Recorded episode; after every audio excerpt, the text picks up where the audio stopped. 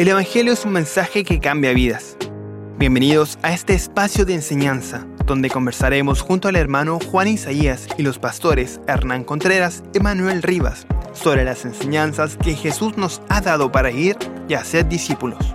Aquí comienza Viviendo el Evangelio.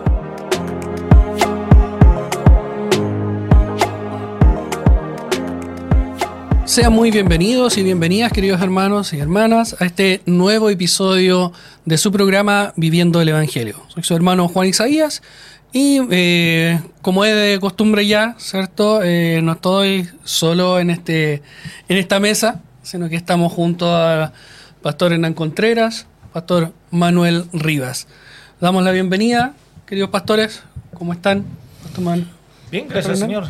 La verdad, haciendo un resumen de lo que hicimos el año pasado, se, fue el tiempo muy rápido eh, y la verdad muy gozoso de poder preparar este material y poder nuevamente seguir enseñando a los hermanos de, cómo vivir el Evangelio. Así que el Evangelio. Así que gracias Juan por esta oportunidad y también un agrado estar ahí mm. con, con Pastor Manuel eh, de compartir esta mesa. un privilegio para nosotros tenerle también acá, igual que usted, Pastor Manuel.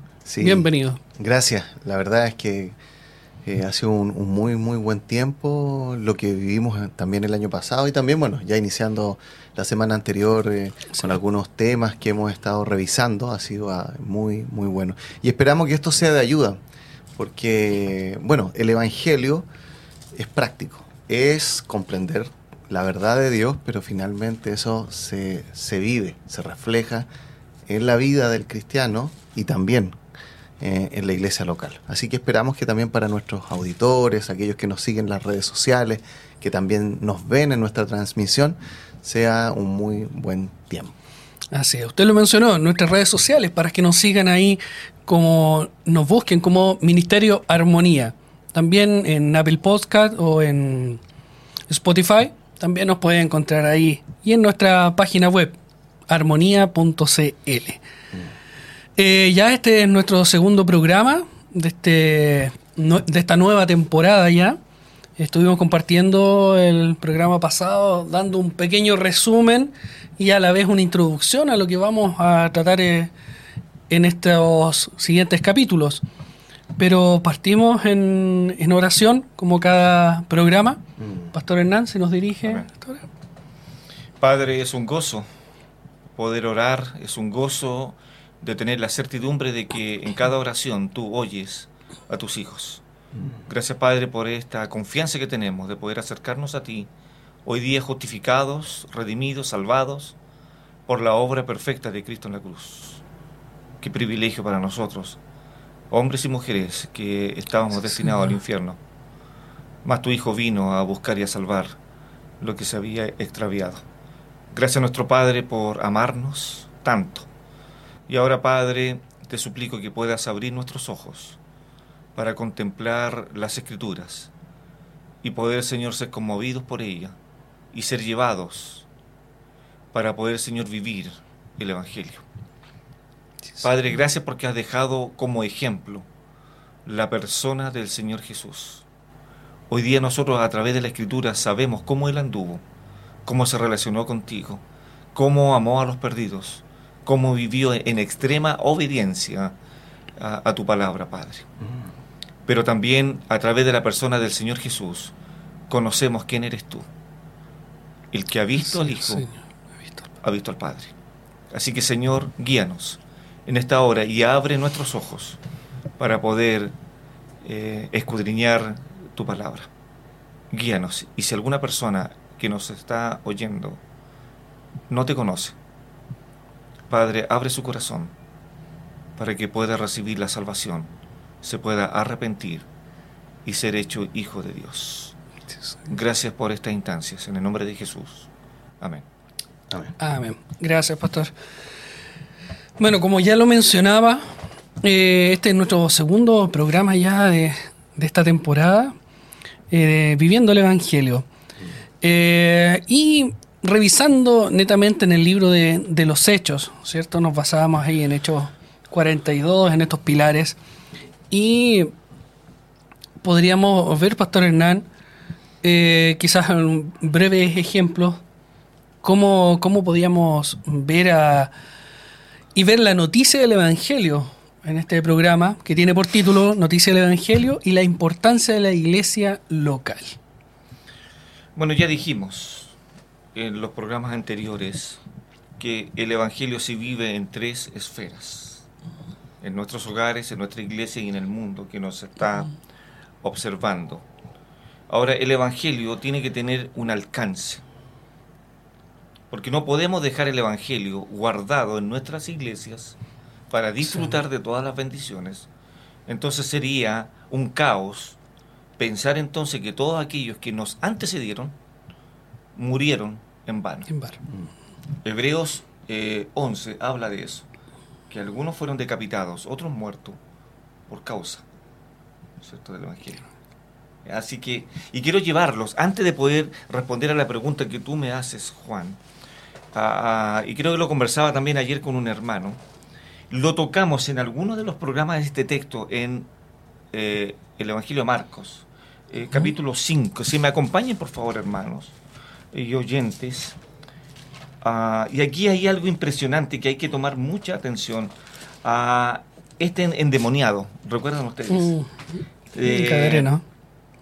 Lo que hace Jesús en el capítulo 4 es calmar la tempestad y demostrarles a, a los suyos que el Señor tiene poder sobre lo creado, porque Él lo creó.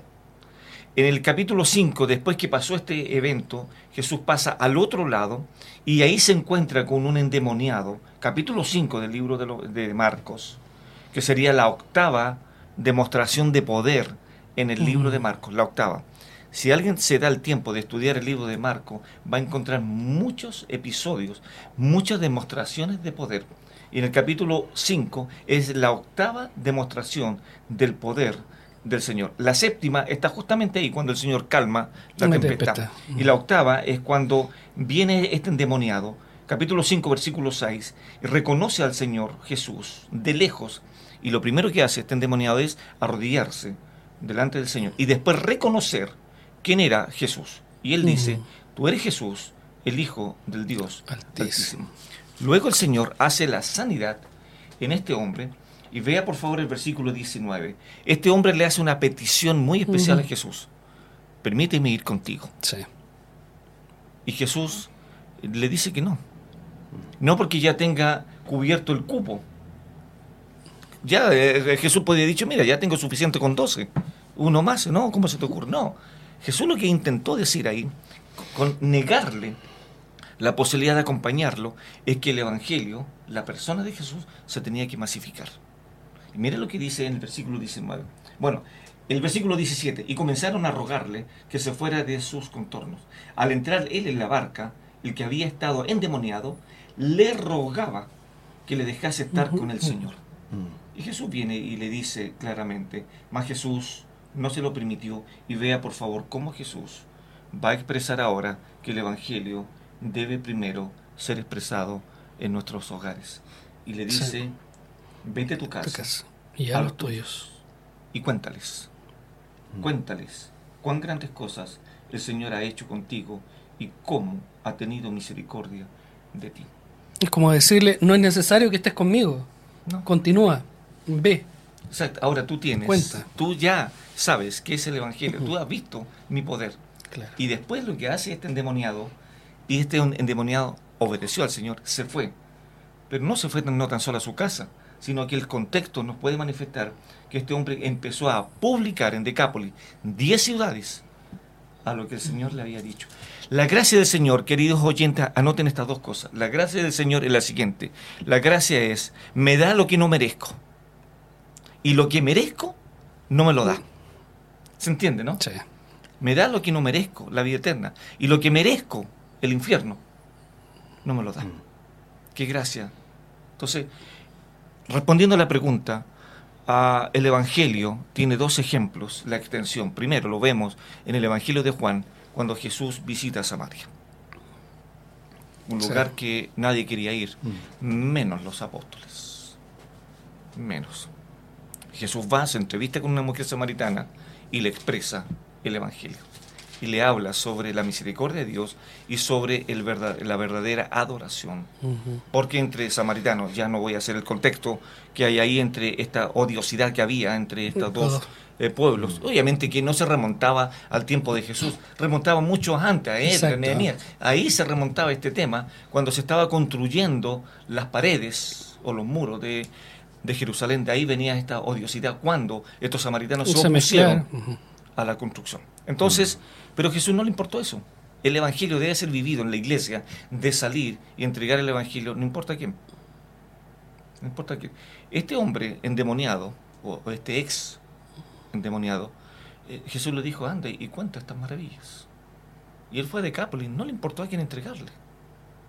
Nosotros muchas veces, Manuel, no sé si te ha pasado, Juan, que muchas veces podemos ver que hay, cuando se entrega el Evangelio, hay como una selección de lugares donde tengo que ir o a quién expresarle el Evangelio. Bueno, la iglesia local de la antigüedad, la iglesia del primer siglo, no consideraba esto así.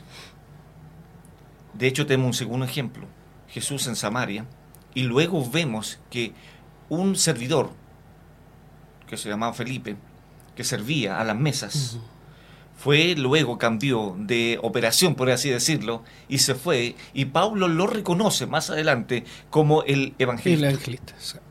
Y Pablo va nuevamente a, perdón, eh, Felipe. Felipe va a Samaria y continúa el trabajo, y hay resultados, ahí hay creyentes, que luego se expresa en el concilio de Hechos 15. Mm. Se da un informe que en Samaria habían recibido el Evangelio. Qué impresionante. Pero no hay esta cuestión de poder decir, eh, a estos vamos y a estos no. Entonces, si la iglesia local en su conjunto entiende que el Evangelio es común, el Evangelio es sincronizado en toda la iglesia, que debe estar en el, en el ADN de los creyentes en la iglesia, créame entonces estamos cumpliendo este, este mandato. Si es un mandato. Entonces, vemos que Jesús no tuvo ningún problema en ir a Samaria. Felipe tampoco, siendo judíos. Siendo, comprendan eso, sí, ese es el tema. ¿Cómo voy a ir a Samaria? ¿Cómo voy a ir donde la verdad me van a despreciar? ¿Qué importa? Donde no voy a ser bien recibido. ¿Qué importa? Claro. Yo tengo que cumplir con el, con el mensaje, tengo que cumplir con el mandato. Si yo no soy el que convierta a las personas. Jesús, lo, eh, Pablo lo dejó claro en 1 Corintios 3. El que riega ni el que siempre son algo. El que es algo es el que da el crecimiento, que es Dios. Por lo tanto, nosotros lo que lo queremos de hacer, sembrar como buen sembrador las semillas. El sembrador salió a sembrar. Eso es. No hay más. O sea, y, qué es lo que tengo que es presentarme a ver cómo eso germina y cómo el Espíritu Santo va provocando. Por lo tanto, eso es vivir el Evangelio dentro de una iglesia local. Mm. No sé si te hace con Manuel respecto de cómo hacer esto. Sí, lo que yo meditaba acerca de esto es que, em, bueno, nosotros, eh, creo que la mayoría de nosotros los cristianos sabemos este llamado que decía el pastor Hernán, em, el, la gran comisión, el gran mandato para la iglesia de predicar el Evangelio. No sé, eh, bueno, cada uno de nosotros tiene una historia en cuanto a, su vida cristiana. Yo recuerdo en mi caso particular que en los años 90, por lo menos en la iglesia en la cual yo eh, participaba, lo hacíamos, por ejemplo, a través de algunas campañas evangelísticas. ¿no es cierto? Íbamos a un lugar, una plaza, por ejemplo, con equipos de música, un sistema de amplificación, eh, algún tipo de, de, música, ¿no es cierto? Y después se entregaba el mensaje. Y bueno, en cada iglesia han tratado de hacerlo de distintas formas. El otro día, por ejemplo, pasaba por una calle y veía a, un grupo de hermanos pentecostales, ¿no es cierto?, predicando en las esquinas. Bueno, me llamó la atención que en ese caso era solamente un matrimonio con un niño pequeño. El grupo grande que antes había ya no estaba. Entonces lo que yo pensaba mientras Hernán decía que quizás como iglesia lo que nos pasa ahora es algo como esto, es, sí, sabemos que tenemos que predicar, pero no sabemos cómo, porque podríamos decir así, la sociedad cambió y claro, si me paro, por ejemplo, en un lado, quizás en una plaza como lo hacíamos antes, nadie me va a pescar, como decimos en buen chileno. Entonces, eh, uno puede sentirse, cambió todo, ya no puedo hacerlo, eh, tener un sentido de iglesia como de, de victimización, poco menos. Y pienso, eh, déjeme tomar unas porciones que aparecen en el libro de Hechos que creo que nos pueden ayudar a reflexionar en el cómo podemos hacerlo. En, Hechos capítulo 13, hablando del trabajo que estaban haciendo en, en Antioquía, dice así, versículos 50 en adelante. Pero los judíos instigaron a mujeres piadosas y distinguidas y a los principales de la ciudad y levantaron persecución contra Pablo y Bernabé y los expulsaron de su ciudad. Entonces, el primer punto es este. Hubo oposición a la proclamación pública del Evangelio en el primer siglo. Nuestro contexto cambió, quizás durante los últimos 15 años, me refiero acá en Chile, la sociedad cambió y quizás ahora vivimos más, eh, no sé si persecución directa sería la palabra, pero sí indiferencia sería quizás el concepto o rechazo, y se mira las cosas que están enseñando.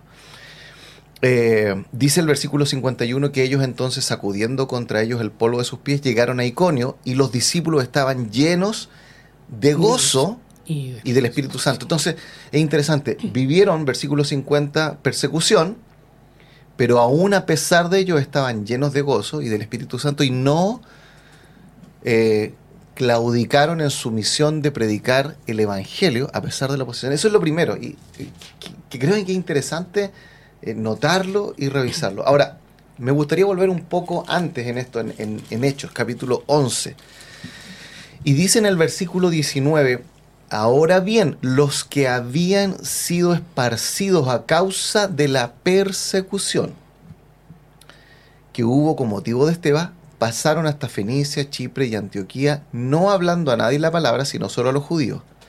Pero había entre ellos unos varones de Chipre y de Sirene, los cuales, eh, cuando entraron en Antioquía, hablaron también a los griegos, anunciando el Evangelio del Señor Jesús. Ahora, ¿qué es lo interesante en esta, en esta porción? Primero que había persecución, igual que lo que vimos antes. Exacto.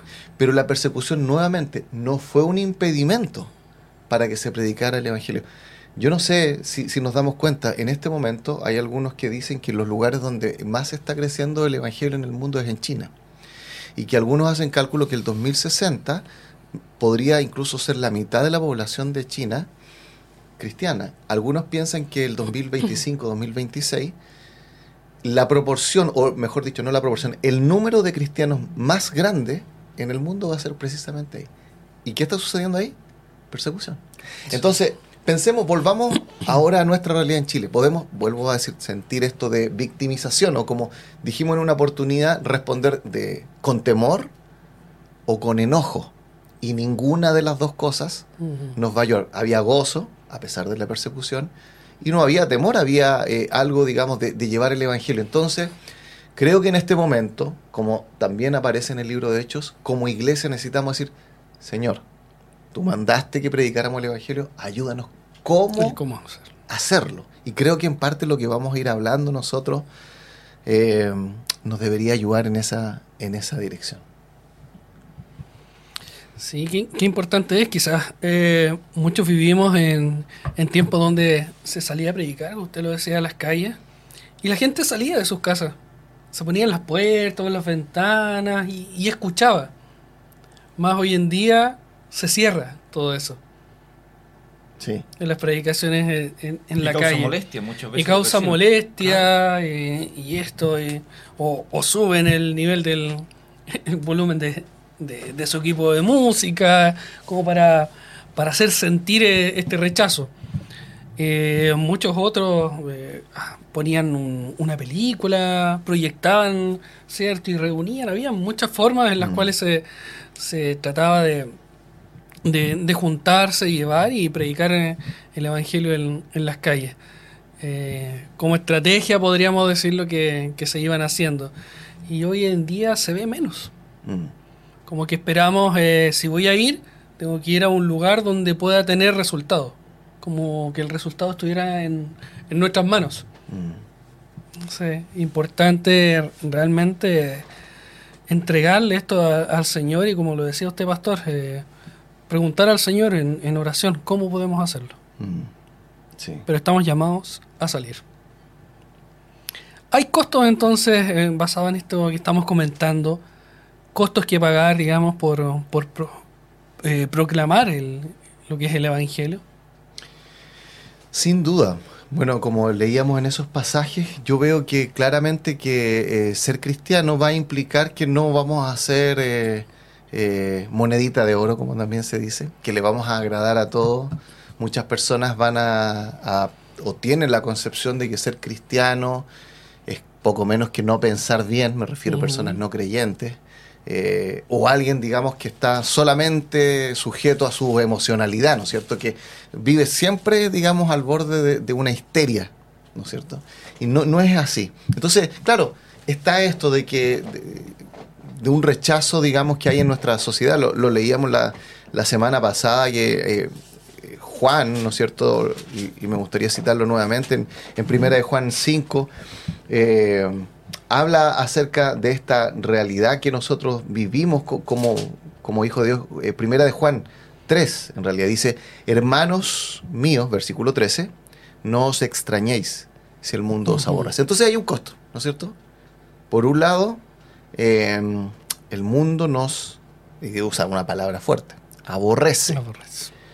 Em, pero es interesante lo que dice el versículo 14 nosotros sabemos que hemos pasado de muerte a vida en que amamos a los hermanos. Y aquí hay una diferencia, aborrecer y amar. Y tiene que ver con la respuesta que hacemos, ¿no es cierto? me siento, digamos, despreciado y todo, pero, pero, y este es lo interesante que tiene que ver en el cristiano, debido a que mi identidad no es la aceptación universal de todas las personas, porque mi identidad está en Cristo, a pesar de que me rechacen, eso no logra tocar el fondo o el núcleo de mi identidad. Quiero contar una historia que, me, pasó con una, muy querida hermana. Eh, ella nos ayuda y nos colabora en, la iglesia, en, algunas cosas del aseo. Y me acuerdo que en una oportunidad ella nos contó que iba en el metro y, vio a unas adolescentes en el otro lado del metro y hablaban fuerte. Y como hablaban fuerte, ella se quedó mirándola. Y cuando ellas están ahí, y una, mire, perdón, como le dijo, ¿qué miráis vieja fea? Pero así como seria y enojada, y las niñas, ja, ja, ja, ja, ja. Y aquí va donde, donde pasa esto, porque yo veo que a veces cuando los cristianos sentimos ese costo del, del, el rechazo de, de, ser creyente y todo, ella dice que en ese momento miró para otro lado y dijo, no importa, Señor, así orando, en ese mismo momento, dijo, para ti yo soy linda. Algo breve, ¿me entiendes? No hay una gran profundidad, me refiero, pero eh, ella estaba demostrando que su identidad no estaba siendo afectada por estas causas externas y el rechazo. Entonces, sí vamos a vivir rechazo. El proclamar el Evangelio va a tener costos como que las personas no nos van a, digamos, a... No todos van a aceptar este Evangelio, pero, pero eso no nos va a afectar. Y, y más aún, quiero eh, retomar un poco lo que dijimos, algo que creo que es algo clave para el día de hoy, predicar el Evangelio. Tú bien lo decías, Juan, yo me acuerdo en los años 50, años 60, habían, digamos, eh, se, conseguían eh, pantallas, se proyectaban películas cristianas breves. Luego empezamos también, o, en ese mismo periodo, las campañas evangelísticas en carpas, era muy común en nuestras iglesias. Luego hubo, han habido números artísticos, musicales, distintos tipos de música, ¿no es cierto?, en plazas públicas, etcétera, y no estamos menospreciando ninguno de esos métodos evangelísticos, no, para nada. Y, en muchos lugares, a lo mejor de nuestro país, a lo mejor sigue siendo una excelente manera de predicar el Evangelio. Pero yo creo que la clave el día de hoy es como lo más cercano. Es como el Evangelio que llaman relacional. El que yo hablo con una persona y esa persona conoce mi vida, como yo estoy viviendo el Evangelio, y eso la puede atraer. Y seguramente va a tener muchas preguntas. Y en muchas de esas preguntas yo a lo mejor voy a levantar los hombros y decir, no le puedo responder todas las preguntas. Responderemos las que sabemos. En otras, eh, nosotros aprenderemos también para, ayudarle. Pero creo yo que una de las claves hoy día en, el tiempo que vivimos el Evangelio relacional, y tiene que ver con lo que decíamos, porque la gente está todas en sus casas, el individualismo ha crecido mucho, y aquí está, y la gente se siente sola. A pesar de que tenga buen trabajo, a pesar de que tenga una buena familia, pero siente que su vida, a pesar de todo eso, no tiene algo más, más importante. Y en eso la iglesia tiene algo muy valioso, que, que la iglesia, al entender el Evangelio, nos da un sentido de la vida que no se acaba con mi familia, con tener resuelto el problema económico, sino que, como dice el Señor en el, Sermón del Monte, buscar primeramente el reino de Dios y su justicia. Entonces, el cristiano dice así, mira, quiero invitarte, amigo, para que tu vida salga de, del individualismo y que ahora vivas para algo mucho más importante, para el reino de Dios, que es el Evangelio en el fondo. Bien. Pastor Hernán, dentro de, de esta importancia, lo que estaba compartiendo Pastor Manuel, en, en medio entonces de estas persecuciones, ¿Dios se vale para extender el Evangelio? Sin duda. Ah, ya que Manuel recordó algo, creo que también trajo a, a, mi, a mi mente, esto hace ya 39 años, una cosa así, eh, cuando el Señor eh, me llamó.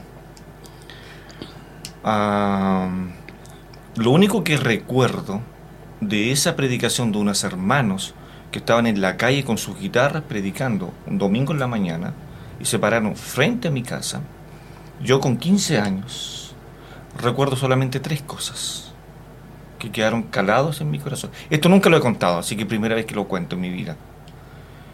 Lo que comprendí ahí, cómo el Señor abrió mi corazón fueron tres cosas. Mayormente dos. Que yo era un pecador y que Dios me podía salvar. Mm. Fue tan sencillo. No fue una enseñanza teológica profunda de qué es lo que significaba la palabra pecador y que la etimología la tiene acá y que la tiene acá y sacamos del griego y del hebreo y del latín y no sé de otro más. Fue tan simple. Soy un pecador y Dios me puede salvar. Y lo que el tercer punto que escuché fue dónde estaba esa iglesia. A las 7 de la tarde fui a esa iglesia. Y de ahí comenzó mi vida con el Señor. Mm. Pero fíjese una cosa. Manuel citó el sermón de la montaña en Mateo 5.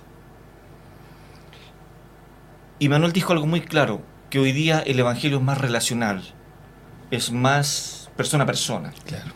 Pero cuidado con esto, porque muchas personas, cuando yo me atrevo a predicar el Evangelio y mi testimonio no me acompaña, creo que tengo muchos problemas.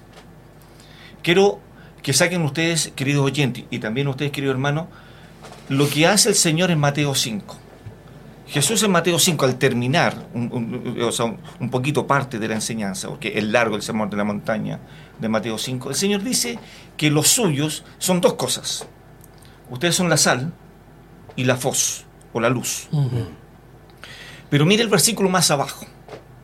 El versículo más abajo de Mateo dice, así alumbre vuestra luz delante Exacto. de los hombres, para que estos hombres vean su testimonio, por así decirlo, lo estoy parafraseando, y el resultado de esto, ¿cuál es?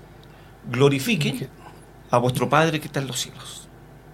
Quiero cambiar un poquito esto, y permítame, con mucho respeto, quiero vertir este texto y decir que si los hombres en la iglesia ven nuestras malas obras, porque al ver nuestras buenas obras van a glorificar al Padre, pero lo vamos a vertir y vamos a poner que si los hombres ven en la iglesia, los creyentes, su mal testimonio, ¿cuál es el resultado? No van a glorificar a Dios. ¿Saben lo que van a hacer?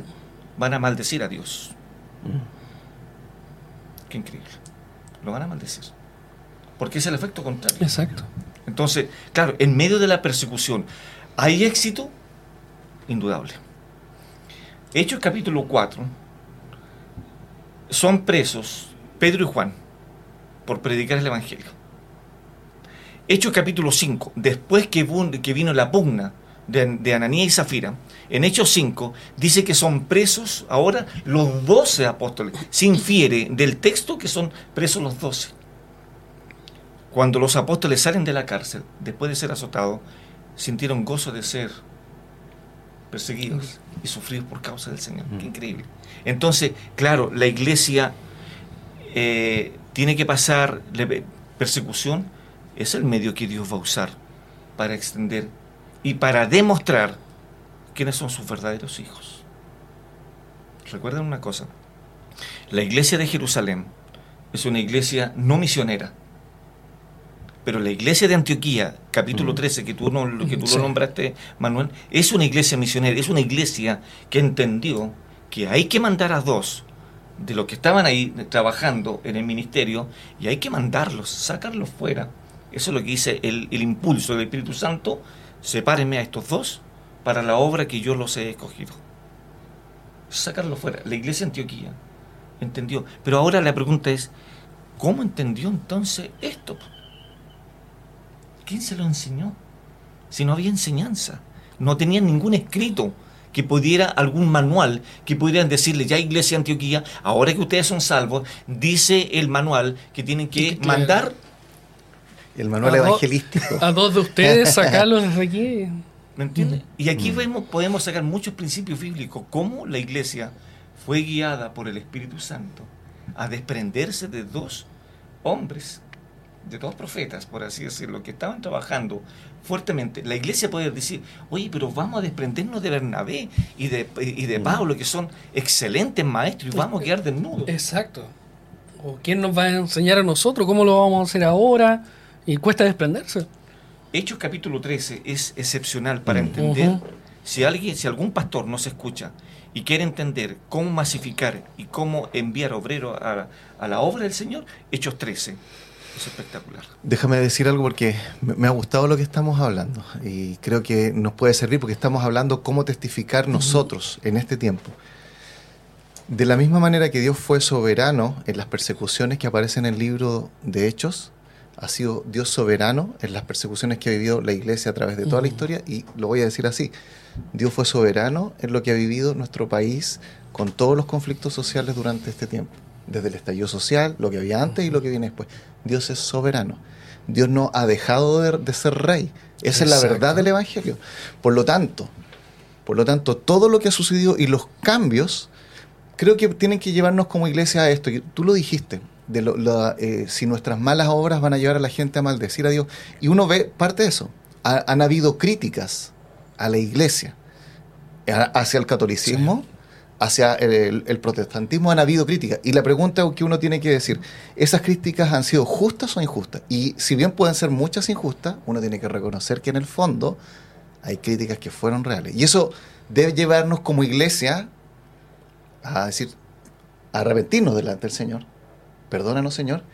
Y ahora ayúdanos a que nuestras buenas obras, eh, el ser sal, ¿no es cierto?, el ser luz, permita que la gente glorifique al Señor. Y al saber que Dios es soberano, no vamos a temer a pesar de los cambios. Vamos a decir, quizás no nos sirve lo que se hizo los hermanos hace 50 años atrás. Quizás no lo podemos hacer así ahora. Eh, eh, copiar y pegar, como se, diría en términos, ¿no es cierto?, de, de, trabajo en el, en el Word. No, no podemos copiar y pegar, no lo podemos hacer. Lo que tenemos que hacer es orar, mantenernos en dependencia del Señor y Señor, ayúdanos a proclamar el Evangelio en el contexto que ahora vimos. Y como bien dice eh, Hernán, eh, Hechos 13 es una tremenda guía para lograr eso también al día Pero déjame agregar algo más, tomarme de lo que tú dices. Vimos que Antioquía se desprende de sus dos grandes maestros, pero vemos nosotros al menos dos pugnas que hay cuando se entrega el Evangelio. La primera pugna que está dentro de la iglesia, Hechos 5, cuando Ananías y Zafira teniendo, ojo con esto, capítulo 4 del libro de los Hechos, teniendo a Ananías y Zafira el ejemplo de Bernabé, que vende una propiedad y la entrega todo al Señor. Exacto. ¿Por qué no lo copiaron? ¿Por qué engañaron o intentaron engañar al Espíritu Santo? La pugna ahí en, Hechos 5 es interna. Mm. Después, en Hechos 5, unos textos más, vemos que la pugna es de afuera. Los resentidos líderes eh, em, judíos se resintieron del mensaje que estaban entregando y lo metieron preso. Qué increíble. Ahora, pero hay otra pugna que se formó y miren cómo el Espíritu Santo resolvió ese problema. no lo resolvió Pablo ni Bernabé cuando discutieron acerca de Juan Marcos. ¿O lo resolvieron ellos por sus propios medios? No. Ahora, miren otra cosa, otra verdad, otro principio bíblico. Por esa discusión, el Evangelio no se trancó. Porque perfectamente Pablo dice, bueno, sabes que tú no sirves Bernabé. O Bernabé dice, pero Pablo, tú eres un déspota. Tú te crees el jefe. ¿Por qué no permite a Juan Marcos? Pablo dijo que no. Y dice la Biblia que hubo una discusión no pequeña. O sea, se acaloraron. Pero no por eso el Evangelio se trancó. Verdaderos hijos de Dios interesados en las almas, no en mis intereses propios. Y que lo que hace Pablo, toma a Silas. Y que lo que hace Bernabé, toma a Juan Marcos. Y se van, ya, perfecto, váyanse. Y se fue, en el fondo, un, un cisma para bendición. Y después se volvieron a juntar. Increíble. Y Pablo, ya en su muerte, ahí en segunda a Timoteo le dice, tráeme también a Juan Marcos, porque me es útil para el servicio. Qué increíble. O sea, mm. van a haber eh, persecución. O sea, persecución van a haber cuando yo estoy proclamando el Evangelio. Siempre va a haber persecución. Creyentes que nunca han tenido una persecución, entonces... Hay que preocuparse. Mm. A preocuparse. A preocuparse. Sí. Y, muchas veces dentro, sacando como un extracto de lo que han dicho, eh, de la forma en cual exponemos el Evangelio, es como que esperamos ver los resultados nosotros. Mm. Es como, vamos a hacer esto, pero quiero, queramos eh, obtener estos resultados. Llevarlo nosotros ya, pragmatizado, ya ahí en el esquema listo, y, no dejar al Señor. Mm. O sea, como bien lo decía, el sembrador salió a sembrar. Mm. Resultado es del Señor. Él sabe cuándo. Ustedes, yo creo que ni se imaginaban, los hermanos que estaban predicando ese día, entregando el mensaje, las tres, las tres cosas que, le quedaron y, recuerda, pero fervientemente. Y llegó no sabían que era él, que, fueron específicamente para que él llegara ese día. ¿no? Oye, fueron y entregaron el mensaje. hay, un himno, no lo voy a cantar. No lo voy a cantar, pero dice, trabajad, trabajad, el resultado lo dará el Señor. Algo así creo que Pero voy a buscar la guitarra. No, no, no, no, no, no, sin guitarra, porque con guitarra o sin guitarra soy... Pero otra cosa es con guitarra. Bien, hermano. Eh, Vamos a, otra pregunta para que, sigamos avanzando también. En uno de los programas eh, recuerdo que revisamos esta oposición en el Evangelio en, Samaria, mm, a través de Simón el Mago, ¿cierto? Cuando comenzaron estos trabajos en el Evangelio. Entonces, ¿quién, dentro de eso, Pastor Manuel, qué más entre recordar y, ver también hoy en día en, en con qué oposición nos vamos a encontrar Mm. al predicar el Evangelio. Ahora, no sabemos todo, ¿cierto? Pero, pero esto viene desde ya, desde mucho antes. O sea, no somos perseguidos ahora. Mm. La persecución viene, como lo decía usted, por proclamar el Evangelio desde mucho antes. Y siempre va a haber persecución. Sí. Bueno, pienso que lo que estamos hablando y el resumen que muy bien hizo Hernán nos ayuda a entender, es, quizás podríamos decir, a la iglesia eh, del siglo XXI le hace falta una teología de la persecución. Es decir, comprender lo que la revelación de Dios dice de manera amplia acerca de cómo vamos a vivir en un mundo que no acepta el Evangelio eso le ha, antes de, llegar al punto, le ha, le ha eh, producido una crisis enorme. Anótelo para otro programa. Título de programa, Teología de la Persecución. Eh, eso le ha significado una crisis inmensa a la iglesia en Norteamérica. Yo estuve leyendo cuatro, no están en español aún, pero alguien lo puede, puede buscar del de, pastor Tim Keller. Él colocó cuatro documentos, eh, artículos, que se llaman el, el declive y el resurgimiento de la iglesia. Y él cuenta cómo la iglesia empezó a declinar en Estados Unidos. Los dos primeros hablan de ese declive y en los dos últimos cómo la iglesia puede ser avivada después de todos los cambios que han existido. Gracias al Señor, una, hermana de, nuestra congregación, yo le dije, por favor, ayúdame con la traducción, así que Me acuerdo que el viernes pasado recién nos, me dijo, oye, acá los tengo. Pero señalo eso entonces porque necesitamos una teología de la persecución en, en el sentido de decir, ya Señor, ¿cuál es nuestra realidad en el mundo? ¿Qué significa estar en el mundo y no ser del mundo? ¿Cómo lidiamos con esa posición? ¿Nos abstraemos tanto, nos encerramos tanto o construimos murallas tan altas para que nadie venga eh, y no se meta con nuestro hijo, con nuestra familia, como a veces. ¿Y entonces cómo frases. mostramos? Exacto. o no colocamos ni un muro y que entre y que salga el que quiera. El que quiera. Tampoco. Uh -huh. Ahora, Hernán decía algo muy importante. Hubo, podríamos decir así, problemas internos, ¿no es cierto? Personas que estaban en la comunidad, pero que no habían entendido bien el Evangelio. Y ahí tenemos el caso de Ananías y Zafira. Pero también hubo problemas externos, oposición de los líderes judíos a la proclamación del Evangelio. Y acá Hechos capítulo 13 nos agrega otro nivel de que debemos considerar en esto de la, como le pusimos, teología de la persecución. Dice así en el, en el 13.8 de Hechos. Pero les resistía Elimas el mago, pues así se traduce su nombre, procurando apartar de la fe al procónsul. Entonces, acá nos estamos dando cuenta de, de que alguien que se llamaba Elimas, también se oponía. Versículo 6 de, de, ahí mismo dice, y habiendo atravesado toda la isla hasta Pafo, eh, Pafos, hallaron a cierto mago, falso, falso profeta, profeta, judío llamado Bar Jesús. Entonces, lo que nosotros tenemos que entender que ellos fueron a predicar el Evangelio, están comenzando su primer viaje misionero y hay una oposición espiritual. Eh, y Pablo nos va a hablar también de esta realidad que nosotros no tenemos que jamás olvidar, que finalmente la oposición, digamos, más de, de base, es una oposición que es una oposición espiritual. Es una oposición espiritual. Y si nosotros no entendemos eso, vamos a pelear con personas porque no entienden el Evangelio, porque se oponen al Evangelio y lo vamos a ver como un, un, una oposición uh -huh. solamente de personas que no quieren entender. Pero dice así la palabra de Dios en 2 Corintios 4. Pero, versículo 3, si nuestro Evangelio está aún encubierto entre los que se pierde, pierden, está encubierto en los cuales, dice así Pablo, el Dios de este siglo sí, sí. cegó el entendimiento de los incrédulos sí. para que no le resplandezca la luz del Evangelio de la gloria de Cristo, el cual es la imagen de Dios. Increíble. Entonces, en nuestra teología de, de, de la persecución, podríamos decir así, tenemos que decir, van a haber conflictos internos. La iglesia, la iglesia local de cualquier hermano que nos esté escuchando, cualquier hermana, van a haber conflictos internos.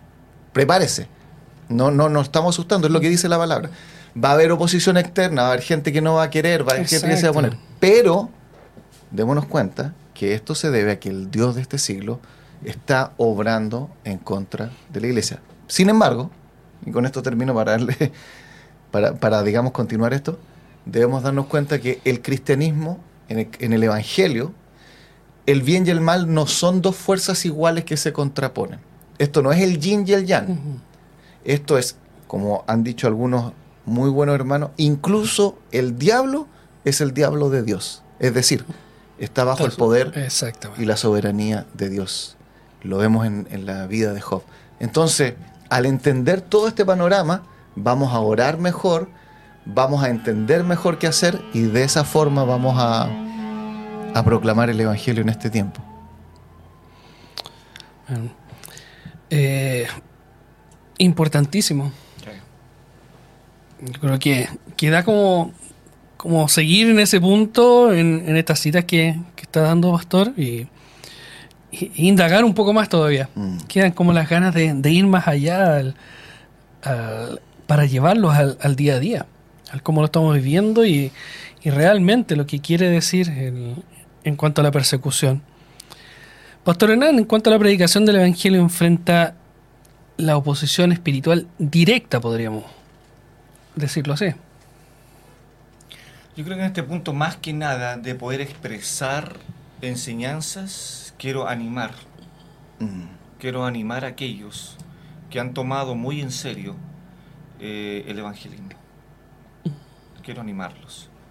Quiero tomar un texto para sacar principios bíblicos. Noé, y aquí está la discusión, es que Noé no predicó porque no tenía que predicar. Sí, Noé predicó, expuso un, un aviso. Pero Noé nunca se desanimó durante esos 120 años, que anunció que venía un diluvio. Y fíjese algo, algo importante, no donó ni un alma, excepto su familia. Nadie más se metió al, al- al- al arca. Nadie más. Y uno puede decir, oye, pero 120 años perdidos. Entonces, entonces, queridos, ya que estamos hablando de la persecución, voy a leer un texto, dos textos. Y si alguno de los oyentes se puede identificar a lo menos con tres de estos tres elementos que voy a citar y voy a leer, gloria a Dios. Aún yo espero identificarme. Espero con uno. Al menos uno. Si me identifico con uno, entonces estoy en el camino correcto. ¿Me acompañan? Al libro de, los, de Segunda los Corintios, capítulo 11, por favor. Y luego voy a leer Romanos capítulo 8. No todo, por supuesto, pero sacar ahí algún texto. Pablo lo que hace a partir del versículo 16 del capítulo 11 del segundo de los Corintios es expresar el sufrimiento y la persecución en la obra de Dios. Entonces, por eso dije, si alguno de los oyentes, y los que estamos incluso aquí nosotros, a lo menos tiene uno de estos sufrimientos, estamos en el buen camino. Bueno, te invito, Manuel, mira lo que dice. Versículo 23. ¿Son ministros de Cristo? Como si estuviera loco, hablo. Yo más, dice Pablo.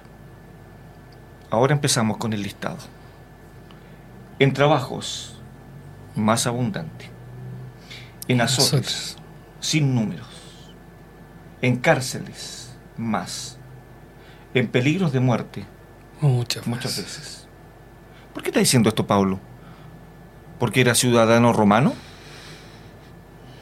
¿Porque era un abogado? ¿Era un fariseo? No. ¿Sabe por qué vino esto? Porque él dijo que era cristiano. Mm. Y Pablo no fue encarcelado, no fue torturado por su dialecto, por su, en- por su eh, énfasis de perseguir a la iglesia. Él fue encarcelado y fue metido en la cárcel y fue azotado porque estaba exponiendo el evangelio. evangelio. Por eso fue perseguido. No fue perseguido porque debía plata o porque el banco quería embargarlo. No fue perseguido. Mire lo que dice. En peligros de muerte muchas veces. De los judíos cinco veces he recibido 40 azotes menos uno. Tres veces he sido azotado con varas. Una vez apedreado. Tres veces he padecido naufragio.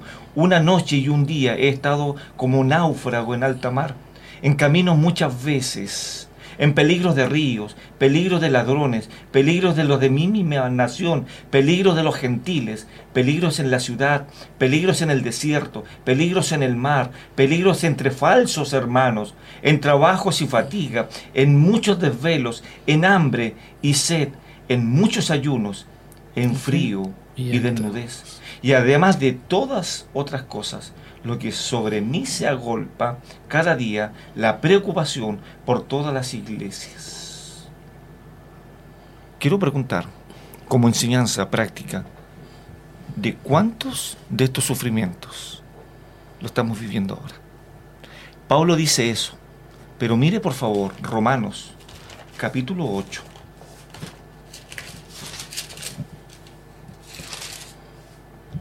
Pablo hace una pregunta. ¿Quién? 8.35. ¿Quién? ¿O qué cosa nos va a separar Del amor. del amor de Dios o del amor de Cristo? Y Pablo pone algunas de esas cosillas. Tribulación o angustia, persecución, hambre, desnudez, peligro. Cuando menciona la palabra espada, él tiene en mente cortar la cabeza. No es una herida. eh, eh, Un un punzante, algo. es cortar la cabeza. Entonces la pregunta es, ¿tenemos alguna de estas cosas en nuestras vidas? Y eso tenemos que analizar.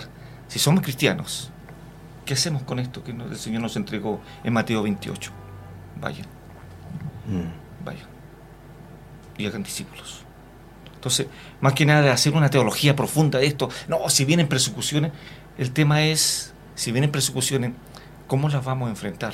Mm. ¿Estamos dispuestos a morir? ¿Estamos dispuestos a ir a la cárcel? Pedro lo enfrentó no teniendo el Espíritu Santo morando en él. Señor, si hay que ir a la cárcel, vamos. Ninguna de lo que él prometió antes de ser eh, bautizado con el Espíritu Santo en Hechos 2. Pedro no está en condiciones de, de cumplirlo. Por eso que dijimos en el programa anterior cuán necesario es la dependencia del Espíritu Santo en toda mi vida. Entonces, vamos a tener eh, oposición, evidentemente, pero prefiero tener oposición siguiendo al Señor. Pedro lo dice eso, que es más digno sufrir persecución por causa de Cristo Exacto. que por otro motivo. Entonces, ¿estamos en, sufriendo lo que sufrió Pablo?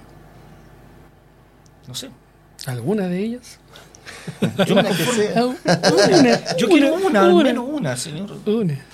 Entonces, mm. pero Pablo agrega el último, y termino con esto, amor a la iglesia. Exacto. Eso lo iba a hacer hincapié. Eh, después de, de, todo lo que él tiene, pero aún con todas estas cosas, por lo que se preocupaba. Por la iglesia. Por la iglesia. De hecho, cuando lo vemos ahí en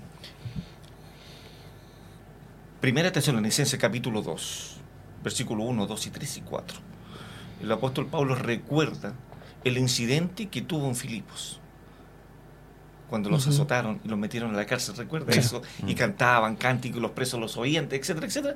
Pablo les recuerda a los de Tesalónica que el mensaje del Evangelio al fundar la iglesia en Tesalónica no fue en vano. No fue en vano. Y Pablo les recuerda, hemos sufrido por causa del Evangelio, hemos sido azotados y hemos sido presos. Exacto. Entonces, no fue en vana nuestra visita a usted, dice Pablo. No fue en vano. Pablo está ahora recibiendo los resultados de Hechos 16-17, cuando fundó la iglesia en Tesalónica. Enfrente a una gran oposición, si es cosa de leer Hechos 16-17, cómo se resistió, eh, ¿cierto?, al Evangelio.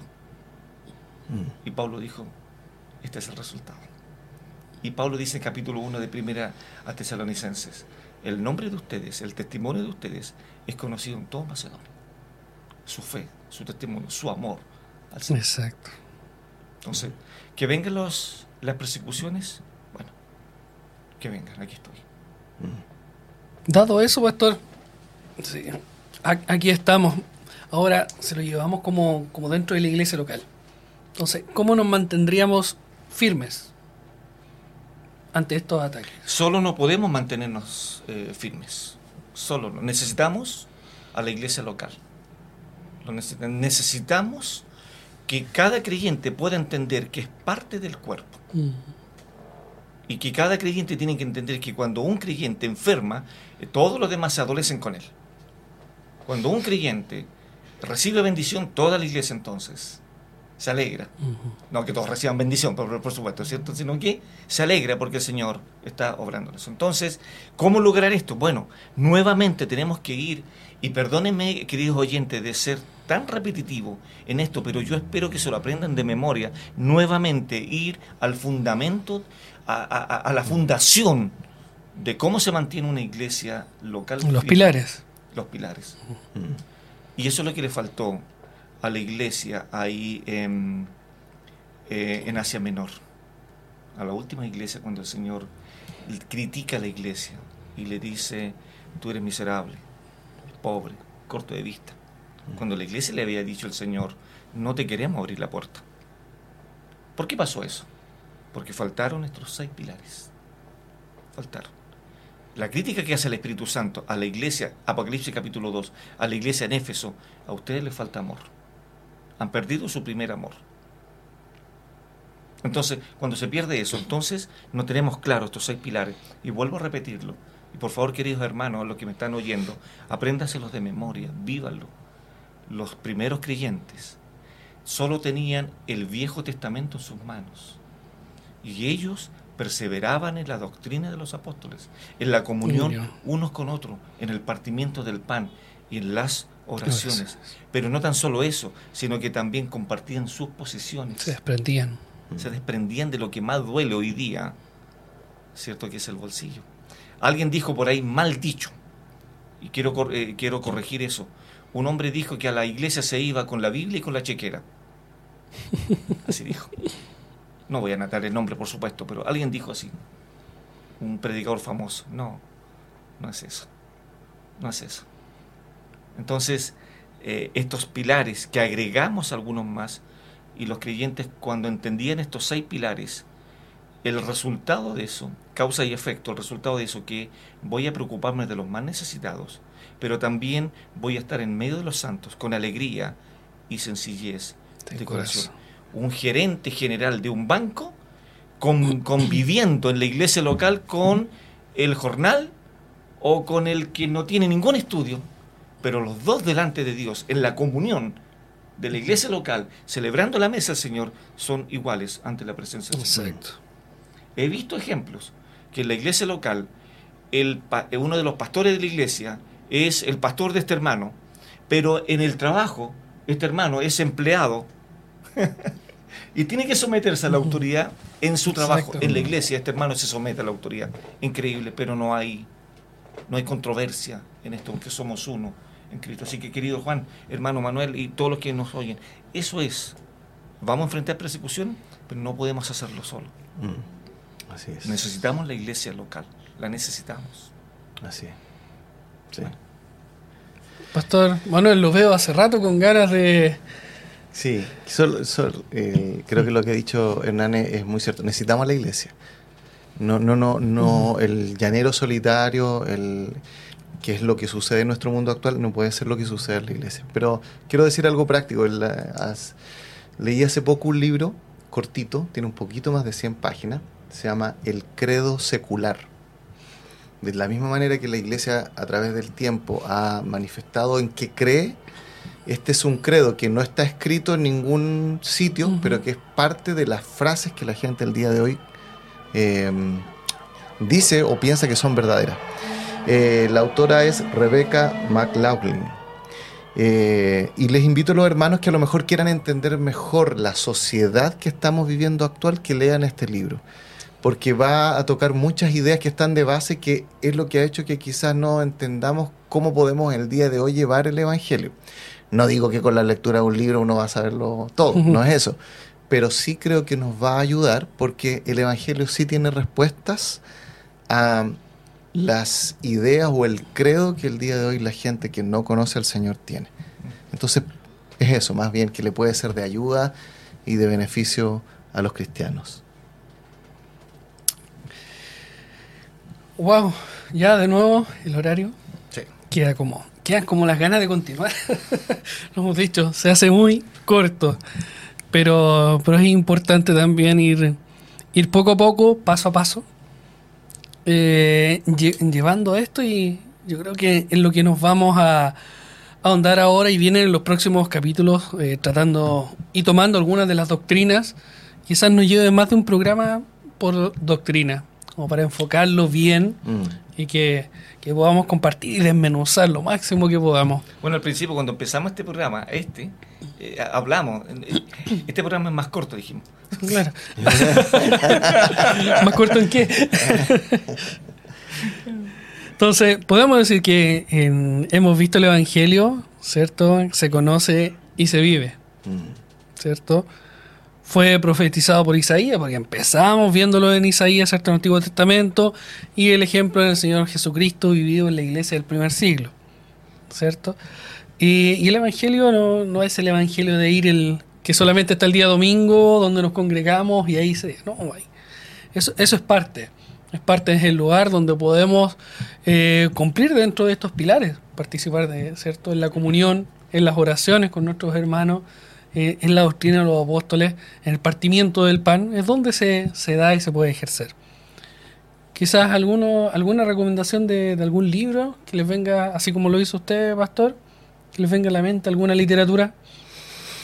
Bueno, eh, yo como dije, voy a decir yo que me acordé ahora de otro. Hay uno que es muy bueno, también es relativamente corto, se llama La pirámide de la sabiduría. Lo recomiendo mucho. Nos ayuda a, como cristianos, también saber qué priorizar. La pirámide de la sabiduría es un poquito más de 100 páginas también, no es muy largo y empieza a... El primer fundamento, la palabra de Dios. Segundo, la iglesia. Me encanta cómo lo hace. Y luego empieza a agregar otras cosas. Y lo increíble es que en tercer lugar él coloca la naturaleza. Y creo que esto es súper interesante porque eh, Salmo 8, ¿no es cierto? Nos habla de los cielos Los de Dios. cielos Y a veces viviendo en ciudad, uno sale, ve edificios, eh, no ve, no ve naturaleza. o en el norte o en el sur se ve. Tienen el privilegio aquellos eh, que es muy buen libro. Lo recomiendo porque nos ayuda a saber qué priorizar en nuestra vida cristiana, porque la verdad es que la tecnología es de ayuda, pero cuando toda nuestra vida está centrada en la tecnología, eso también ayuda a provocar ansiedad, exacerba nuestros temores si estamos todo el día viendo redes sociales. eh, eh, en cambio, si estamos en la palabra, si miramos, damos cuenta, bueno, el Señor que sustenta toda la creación nos va a sustentar. De hecho, el Señor, cuando hablaba de la ansiedad, dijo, mirad las aves de los cielos, ¿no es cierto? Mm. Sí. Mirad los lirios del campo. Campo. Miremos la creación de Dios. Amén. Bueno, hasta aquí el día de hoy. Gracias, pastores, por, por compartir este programa, un nuevo episodio de su programa, hermano, Viviendo el Evangelio. Gracias, Pastor Hernán, Pastor Manuel. ¿Quedan invitados para el próximo programa? Amén. y para los próximos y los próximos y los próximos para continuar con este grato tiempo de, de enseñanza y de aprender juntos también y compartir con nuestros hermanos. Eh, y a usted quizás que llegó al, al final de este capítulo, escuchó un- una parte de él, puede volver a, oírlo o a verlo en nuestras plataformas. Buscarnos en armonía.cl o en YouTube, en las redes sociales como Ministerio de Armonía, también en Spotify y Apple Podcast. Así que nos puede comunicar, nos puede dejar su comentario eh, y estaremos ahí también respondiendo en la medida de lo posible. Señor les bendiga, les guarde, amados. Hasta el próximo episodio. Bendiciones. Chao, chao. ¿Quieres volverlo a escuchar? Encuentra Viviendo el Evangelio en Spotify, Apple Podcast y armonía.cl. Cada semana un nuevo episodio.